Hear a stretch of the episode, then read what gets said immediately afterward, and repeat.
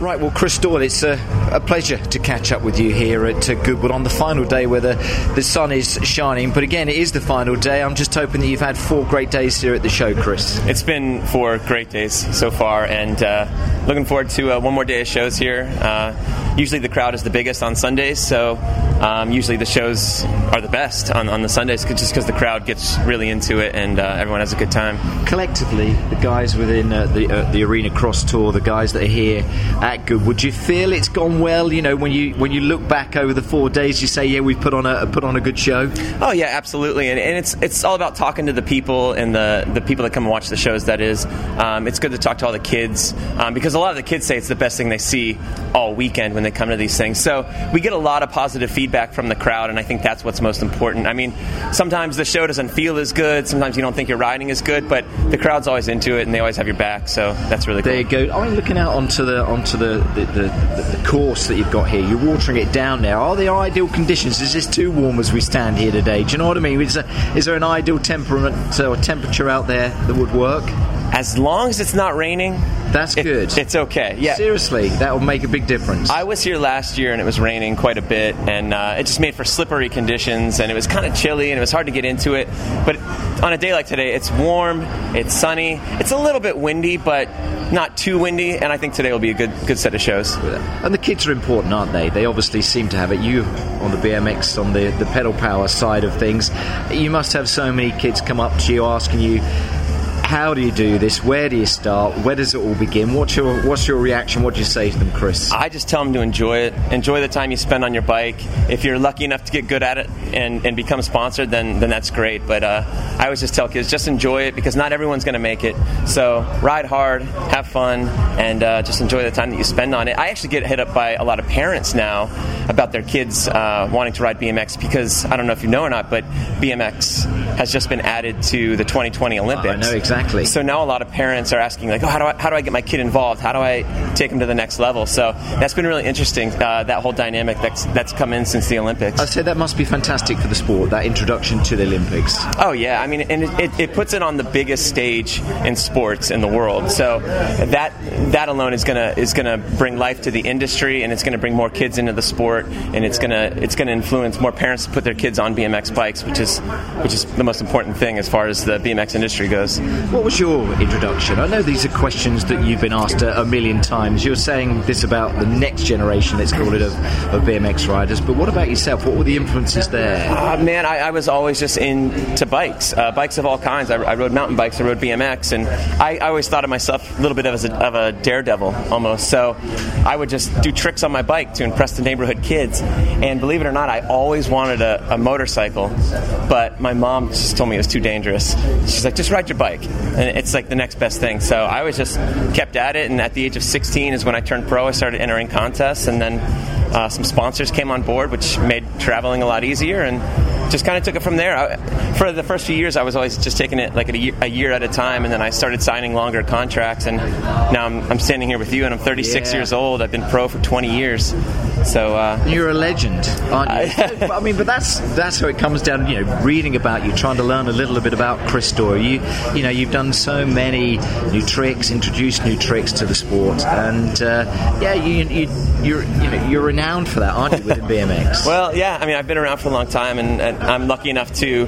I, have seen a lot of new pros come into the sport and say that I was a big influence to them, and I think that's the most important thing. Is when you're a pro, it's, it's your job to influence the next generation, and and I, I, get a lot of people telling me like, "Oh, you were my idol growing up," and like I, one of the best riders in the world right now is Dennis Enarson, and he always tells me like, "I used to watch your video parts over and over and over," and that's what at this point that in my career mean a lot to you. Yeah, th- that's what I look at now, and I'm most proud of is, is just being a, a good role model and a good influence on people coming into the sport it must take up all of your life, or it has taken up all of your life over the lot. What, how long did you say you've been BMXing? I've been pro for 20 years for now. 20 years, that's a, a, long time. Again, looking at the notes, what is the daily reg? Go, is that what was that, and what is that all about? Something you used to do in your early in your early years? Uh, what do you mean? By daily reg, I thought you had like a routine that you went through. What was it? Something like oh. what, what, what's that? Yeah, I used to go to my trails every day and I couldn't leave until I had about ten tricks that you had to run that I had to run through in order. And if I messed up on one, I'd have to go back to the top until I got all the way through. And a lot of times I was riding by myself, which is pretty dangerous. But uh, I was just highly motivated to learn certain tricks, and and being like that uh, definitely helped me in, in contests and have a lot of success there. So I always just wanted to be consistent and make my tricks look effortless and uh, be able to do them at the drop of a hat. Yeah, they're not effortless though, are they? Let's talk about the stunts themselves, if you don't mind. That time, practice, practice, practice, practice. A, where do you do it? It's not like a gymnastic or gymnast I'm thinking of, where you've got maybe some soft cushions to land on. I'm assuming that you're just having to do it on the circuit. You fall off, you get back on again. Is that right? Yeah, well, fortunately for the younger guys, they have the, the foam pits now. They have so the. you have got that facility. That is around right. now, and that's Okay. what that elevated our sport to a whole different Ah, dimension. right. There you go. But uh, no, I mean, I learned a lot of my stuff the hard way. Trial and error, just falling off, learning from the mistake, getting back up, and trying it again. So, yeah, for me, it was a lot of trial and error. And I paid the price with some broken bones, but I think it made me a little bit So tougher. you're looking look in good shape at the moment. When we have an arena and a course laid out like this here at Goodwood, that's one side of the, the, the sport as well. But off-road, when you kind of do stuff in urban areas, is that correct? Is that you, the guys going down the railings, down steps and things like that? You do all of those stunts and pull that kind of thing off? I do, um, but that's just because. Uh, I'm talking from a dad's point of view here. You can see this, can't you? Yeah. It just looks amazing. when I'm doing, I'm usually just it's when I'm filming video parts and things like that. And uh, yeah, I like I like to ride street stuff like the handrails and the ledges that and things would like. be called? Yeah. Um, Trying to push yourself and your skills and taking it to Yeah. another level again. it makes you like a more well-rounded rider. You can ride the dirt, you can ride parks, you can ride trails, or, or I'm sorry, you can ride street.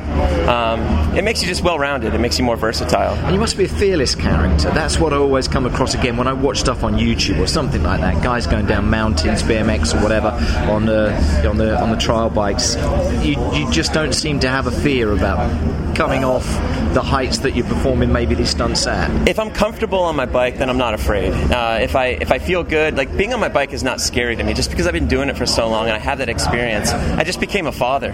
That's scary. Well, congratulations, Thank you. Chris. That That must have made a, yeah a big difference. Yeah, but now it's funny when I'm riding.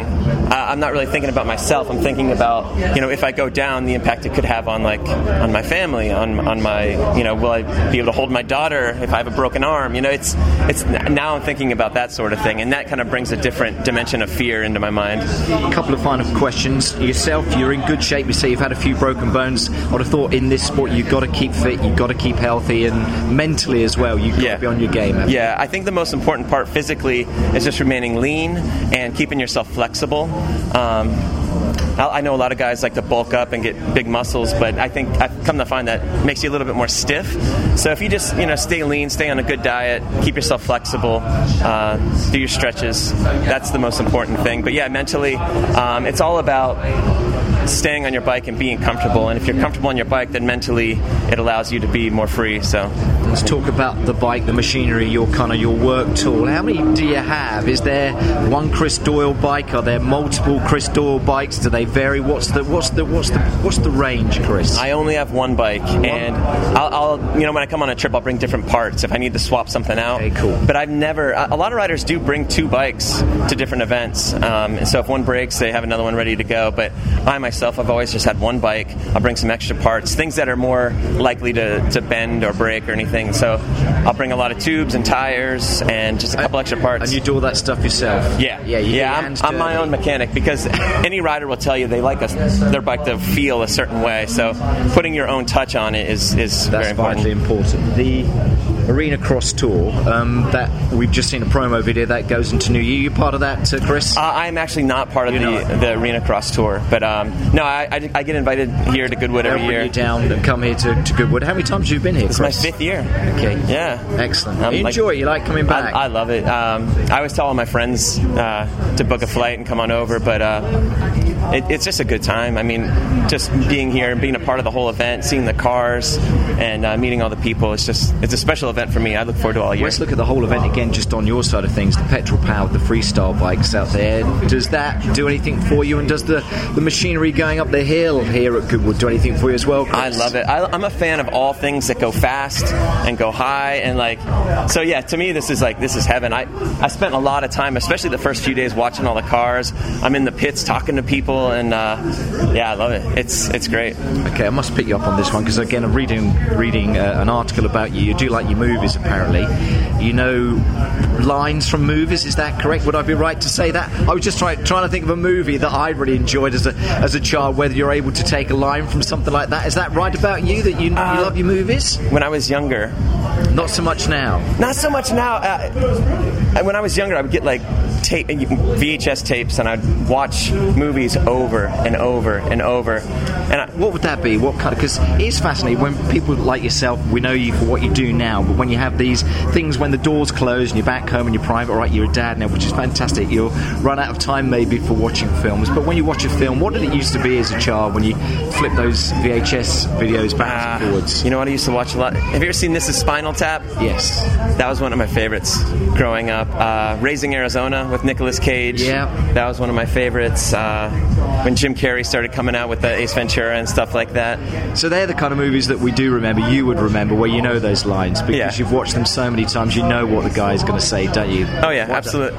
Like when uh, they're interviewing uh, Spinal Tap, and they're like, "It just says one word right here, or to describe uh, shark sandwich, just says shit sandwich." it's like they can't print that. Yeah. And that means a lot to you. Chris, thank you so much indeed. Gone off track a little bit there because what you do here is so important. It's fantastically appreciated by the great crowds that we get here at Goodwood. Thank you so much indeed for your time. Really good to catch up with Yeah. you. Enjoy your final display today.